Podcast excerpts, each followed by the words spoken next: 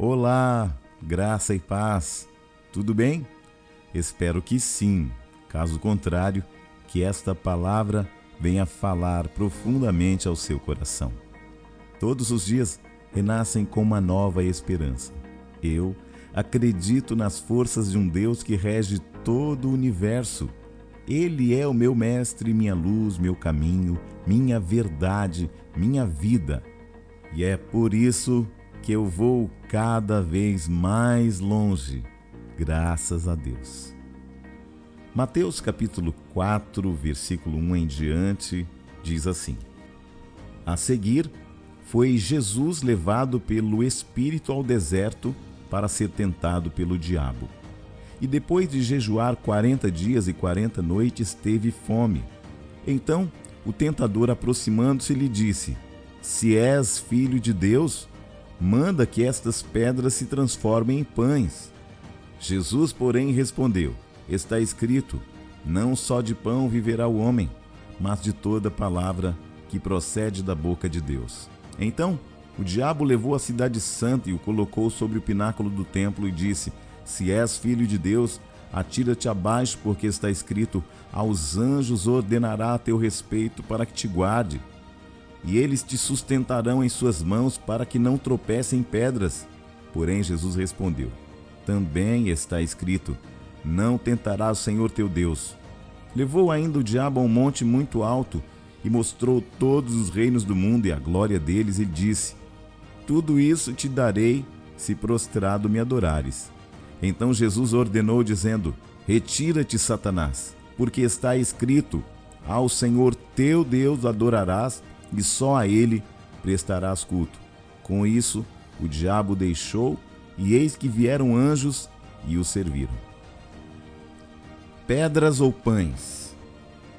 Irmãos, essa mensagem ela começa com uma palavra aparentemente curta. Mas aí a gente vai percebendo que ela é definitiva. A palavra é então. Então dá uma ideia de que já está assim, ela remete o indivíduo que está totalmente qualificado para alguma coisa.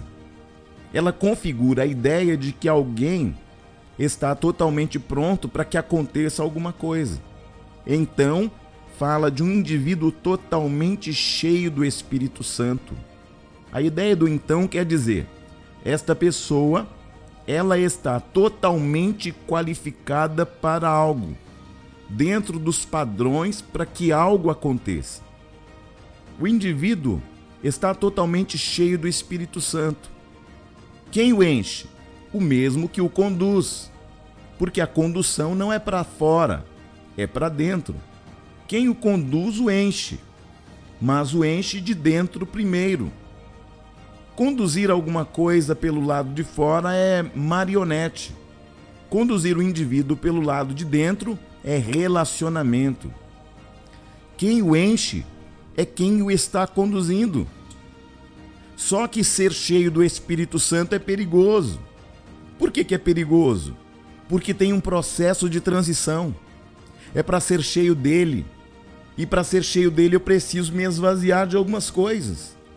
O indivíduo que quer ser cheio do Espírito Santo, ele precisa alcançar esse nível de entendimento que é absoluto tem que se esvaziar de algumas coisas para começar a ser cheio dele. Aleluia! Glória a Deus! Perceba que, ao mesmo tempo que ele enche, ele joga para fora algumas coisas. Na medida que algumas coisas saem, a presença dele vai entrando. Aleluia! Quem está aí? Fala alguma coisa em nome de Jesus. A presença dele enche na medida que algumas coisas estão saindo de nós estão indo embora de nós. Irmão, ser cheio do Espírito Santo é muito perigoso, porque quando está cheio, você não determina mais aonde pisa. Normalmente somos conduzidos a lugares que contradizem os lugares que queremos estar. Então, queridos, existem duas opções para você hoje. Primeiro, ou você opta em colocar para dentro o que você quer, ou perde a ele. Ou você cede para ele o priorizando, largando mão de tudo aquilo que você estava colocando para dentro. Irmãos, ser cheio do Espírito Santo é de fato muito perigoso, porque uma vez cheio dele, mudam as nossas prioridades. Porque não é mais o que você quer, é o que ele determina. Não é mais o que você idealizou, é o que ele determina. Porque o que menos vale é a sua vontade. O que mais pesa é a vontade dele. Aleluia. Você está aí, não? Glória a Deus. Fala alguma coisa, crente. Irmãos, não tem como administrar a minha vontade com a vontade dele. Ou eu sigo o que eu quero, ou me entrego ao que ele quer. Porque ser cheio do Espírito Santo é muito perigoso. Ser cheio do Espírito Santo é muito perigoso. É perigoso porque você não determina mais aonde pisa. No nosso julgamento, não condiz a ideia de nós estarmos no deserto, sim ou não? A gente não gosta de deserto, irmãos. Então precisamos entender que é uma condução. E nessa condução, ele não empurra, porque é um nível profundo de relacionamento interno. É um nível de preenchimento do indivíduo que vai conduzindo esse indivíduo ao lugar que ele quer. Porque por mais que você pise onde não quer, quem te conduziu? Eu te pergunto, quem te conduziu? O problema é que, uma vez pisando onde não quero, eu corro o risco de valorizar mais o terreno do que quem me conduziu até lá. Então, o deserto, dentre tantas as funções, faz com que você pese mais quem te levou do que aonde te levou. No relacionamento com o Espírito Santo, o que menos importa é para onde vai, porque mais vale quem te levou. Glória a Deus, quem está aí? Em nome de Jesus. Ser cheio do Espírito Santo é perigoso por isso, porque você acaba pisando num território que você não queria pisar. Não é assim muitas vezes em nossa vida? É, é, muito simples isso que eu vou dizer a você e eu gostaria que você guardasse na tábua do seu coração. Deus não leva ninguém vazio para dentro do deserto. Ele só leva gente cheia, sabia? Porque gente cheia não se decepciona. Porque, independente do território que pisa, você valoriza mais quem o encheu. Ah, mas eu não queria estar aqui onde estou. Mas aí a minha pergunta é: quem te trouxe? Porque a maior honra não é para o lugar, a maior honra é para quem te levou. É uma única forma dele manter um relacionamento mais pleno. E quando ele te faz pisar num território que você não queria, é exatamente para que você se achegue mais àquele que te encheu e te conduziu. É por isso que eu estou dizendo, irmãos, ser cheio do Espírito Santo é perigoso demais. Porque além de você ir aonde você não queria, você acaba encontrando alguém que você não estava esperando. Sim ou não? Ele foi conduzido pelo Espírito. Não foi o diabo que levou Jesus para o deserto, foi o Espírito. Aleluia! Foi conduzido pelo Espírito para dentro do deserto para ser tentado pelo diabo. Irmãos, não é pelo fato de estar cheio de Deus que o encontro com o diabo será inevitável. Pelo contrário, só pode ter esse tipo de encontro quem está cheio do Espírito Santo. Porque o mesmo terreno que o Espírito te levou é o mesmo terreno que o diabo também consegue entrar. E por mais que ele está sendo conduzido para um território da tentação, o diabo não pode tentar a princípio. Sabe por quê? Porque ele precisa de um acesso. Amém? O Espírito Santo conduziu para o deserto para ser tentado por quem? Pelo diabo.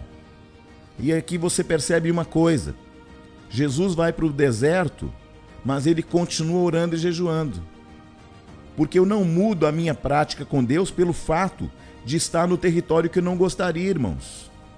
Você está aí, não? Fala alguma coisa, crente, em nome de Jesus.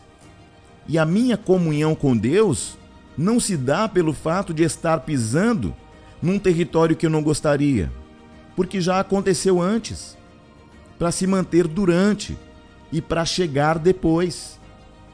Ele não jejua e ora porque está no deserto ele vem jejuando e vem orando. Ele não muda a prática, percebe isso? Glória a Deus.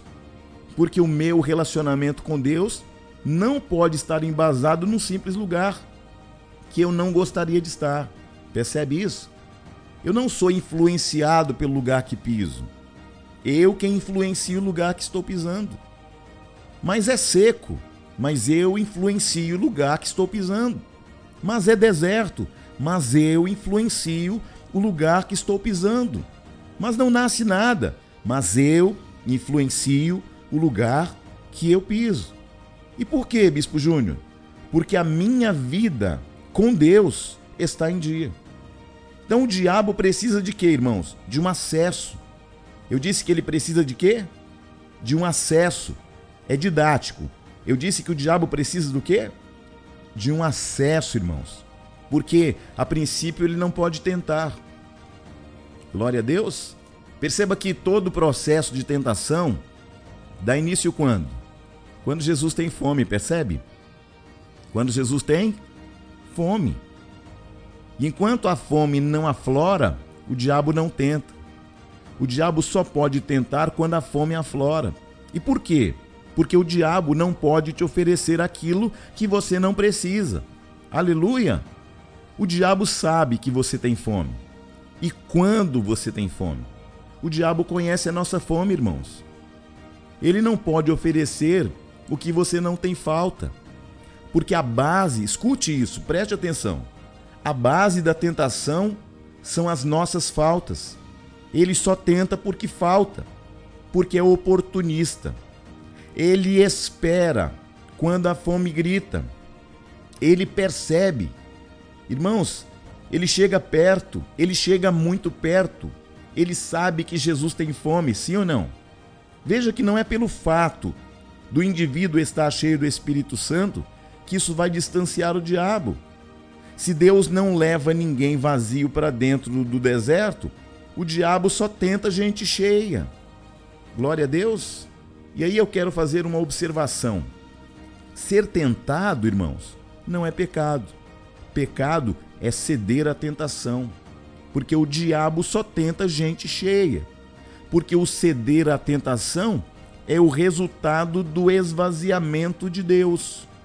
O que alimenta o diabo ao tentar alguém é quando esse indivíduo cede à tentação, se esvazia de Deus e fica vulnerável a ele. Glória a Deus!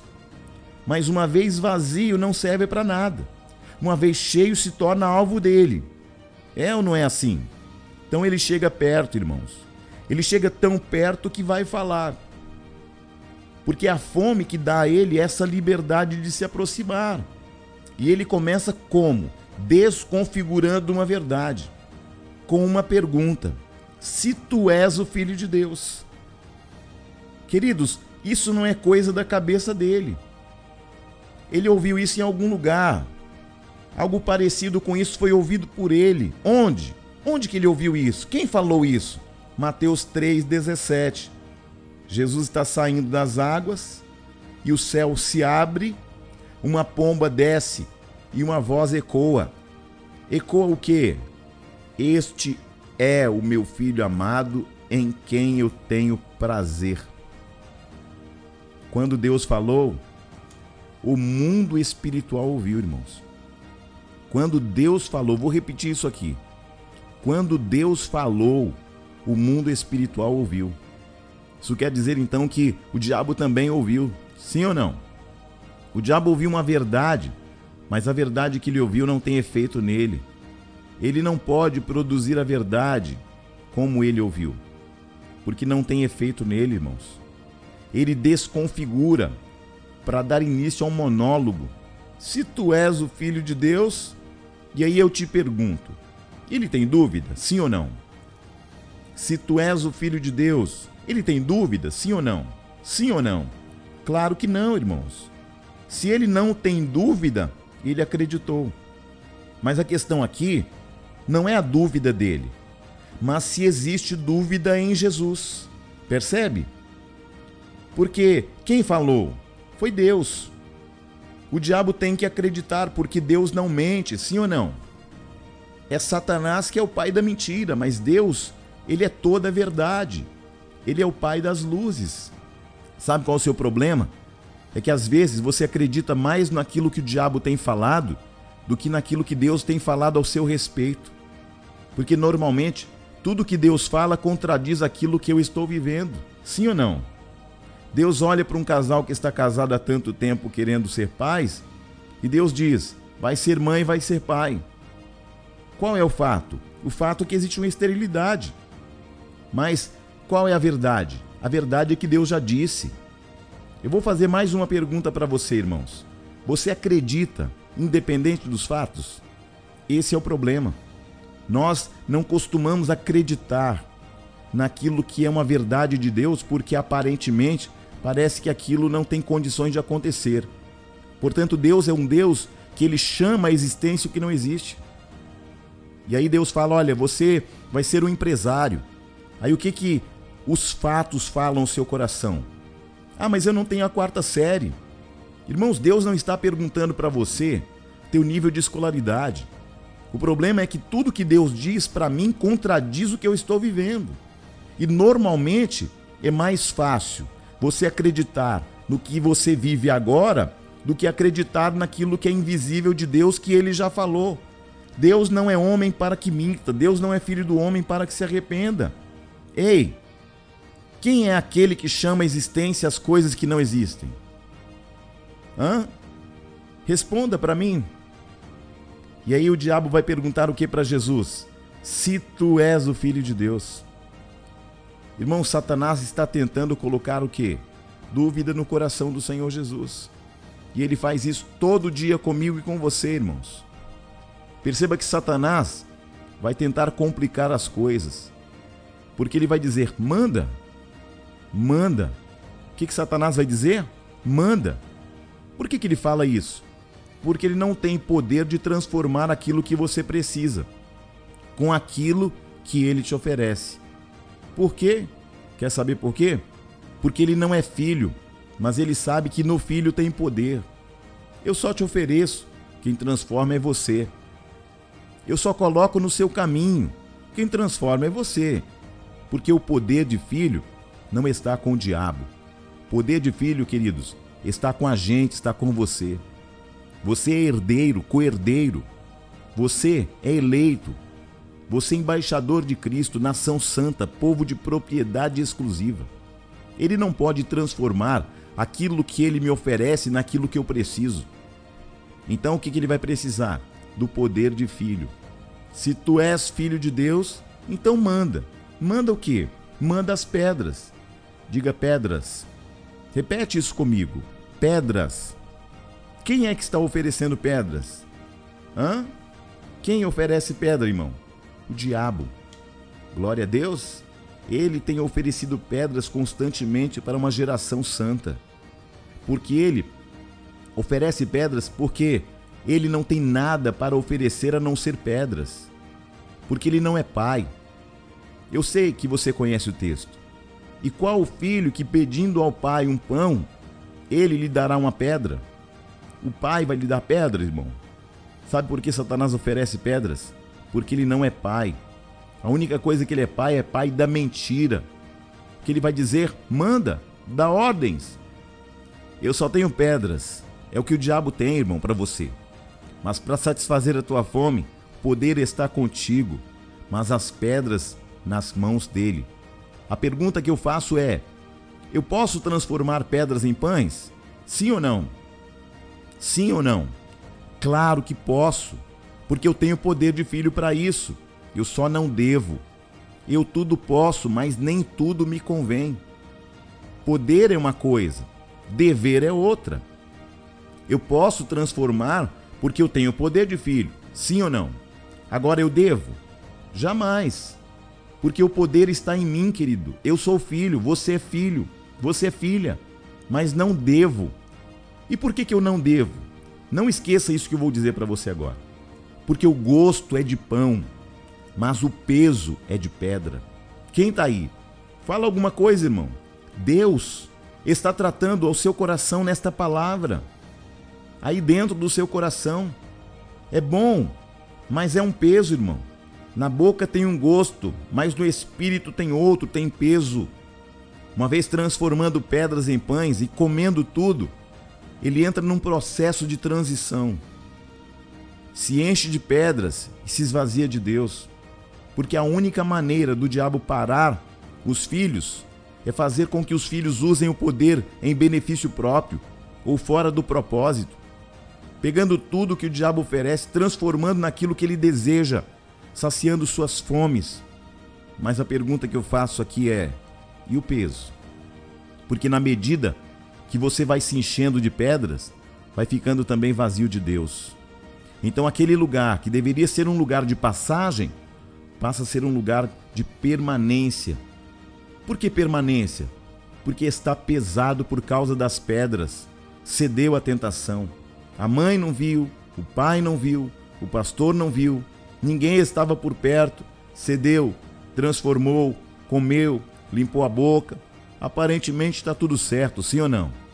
Por que, que você não consegue caminhar mais? Por causa do peso do pecado. Por que você não consegue ser mais do que era? Por causa do peso. Você preferiu matar a tua fome e perder a Deus, do que manter a Deus e continuar com fome. E o peso? E a falta de sono? E a pressão na mente? E a acusação todo dia? E o desequilíbrio ao longo do tempo? Aí precisa se esconder como Adão precisa colocar máscara, fingir que é o que não é. Por quê? Porque comeu, porque cedeu.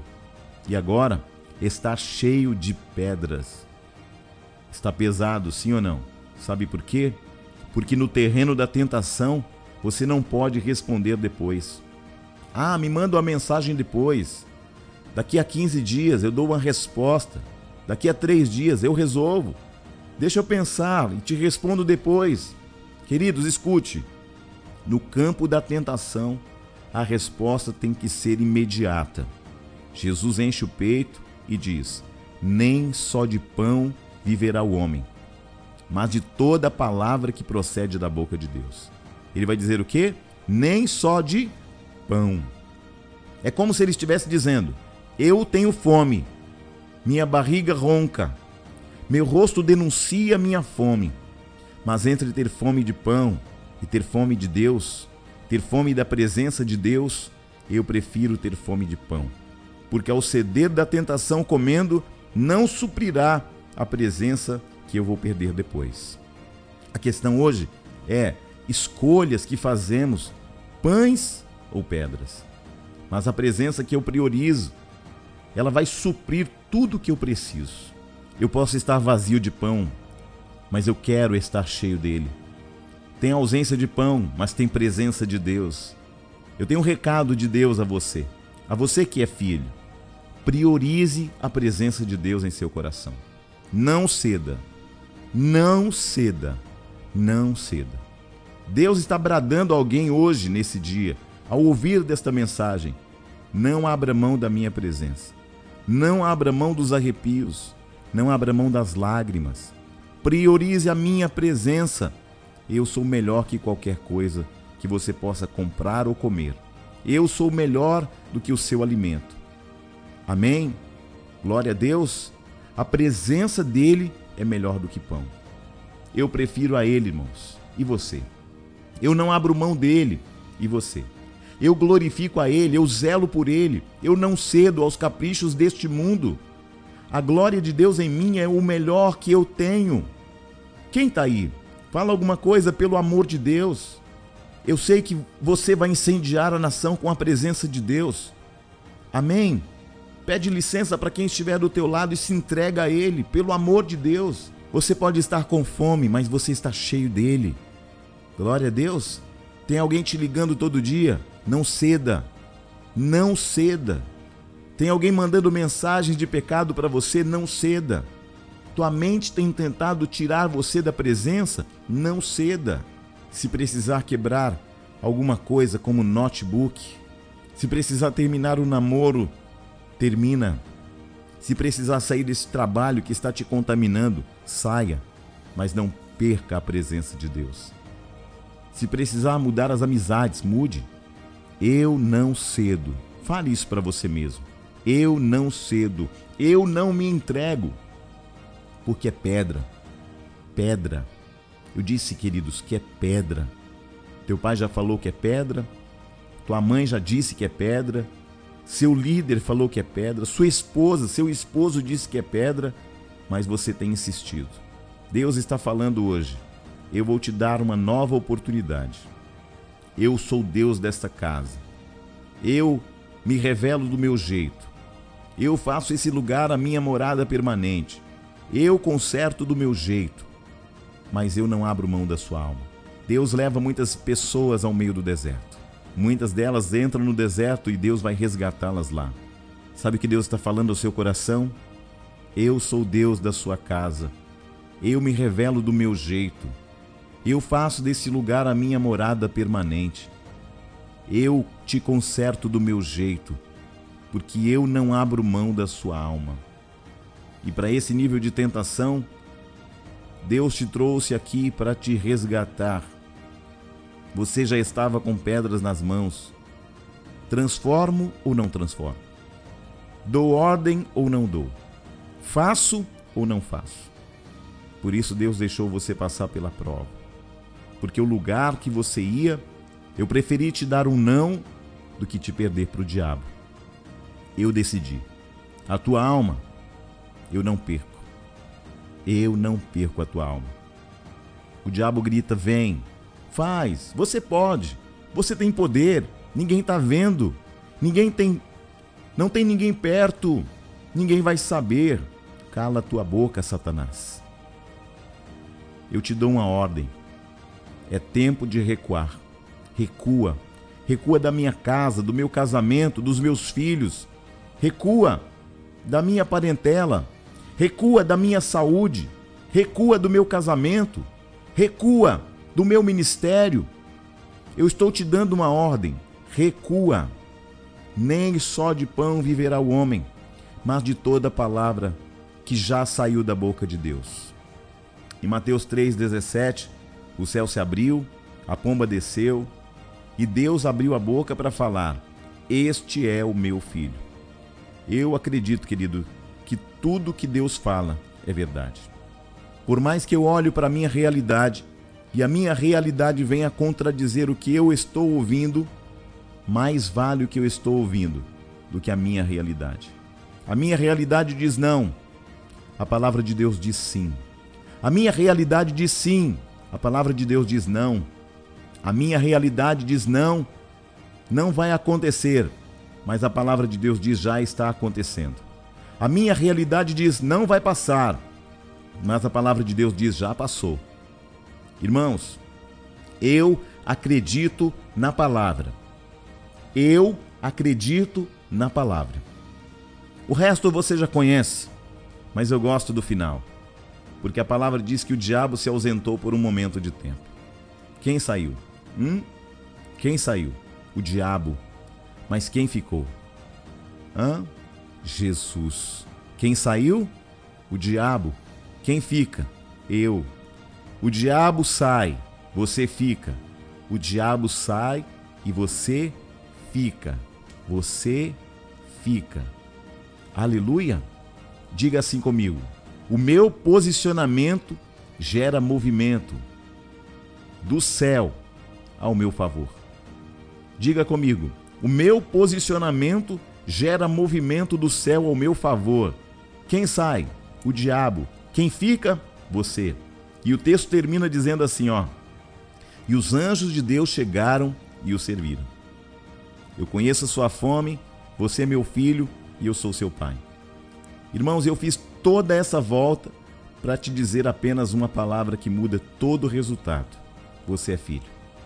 E se você está ouvindo esta mensagem, ela chegou a você, ainda dá tempo, ainda dá tempo de ceder à vontade de Deus e fugir da aparência do mal. Deus não abre mão de você. Esse dia, Deus está falando ao seu coração. Deus está dizendo: Eu deixei você passar por tudo isso para mostrar para o diabo que você acredita muito mais em mim do que nas circunstâncias.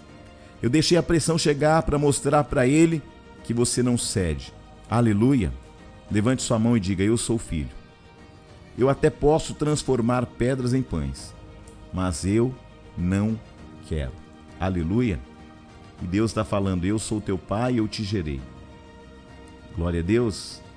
Furaram meus pés, rasgaram meu lado, senti dores por você. Você é meu, você é minha.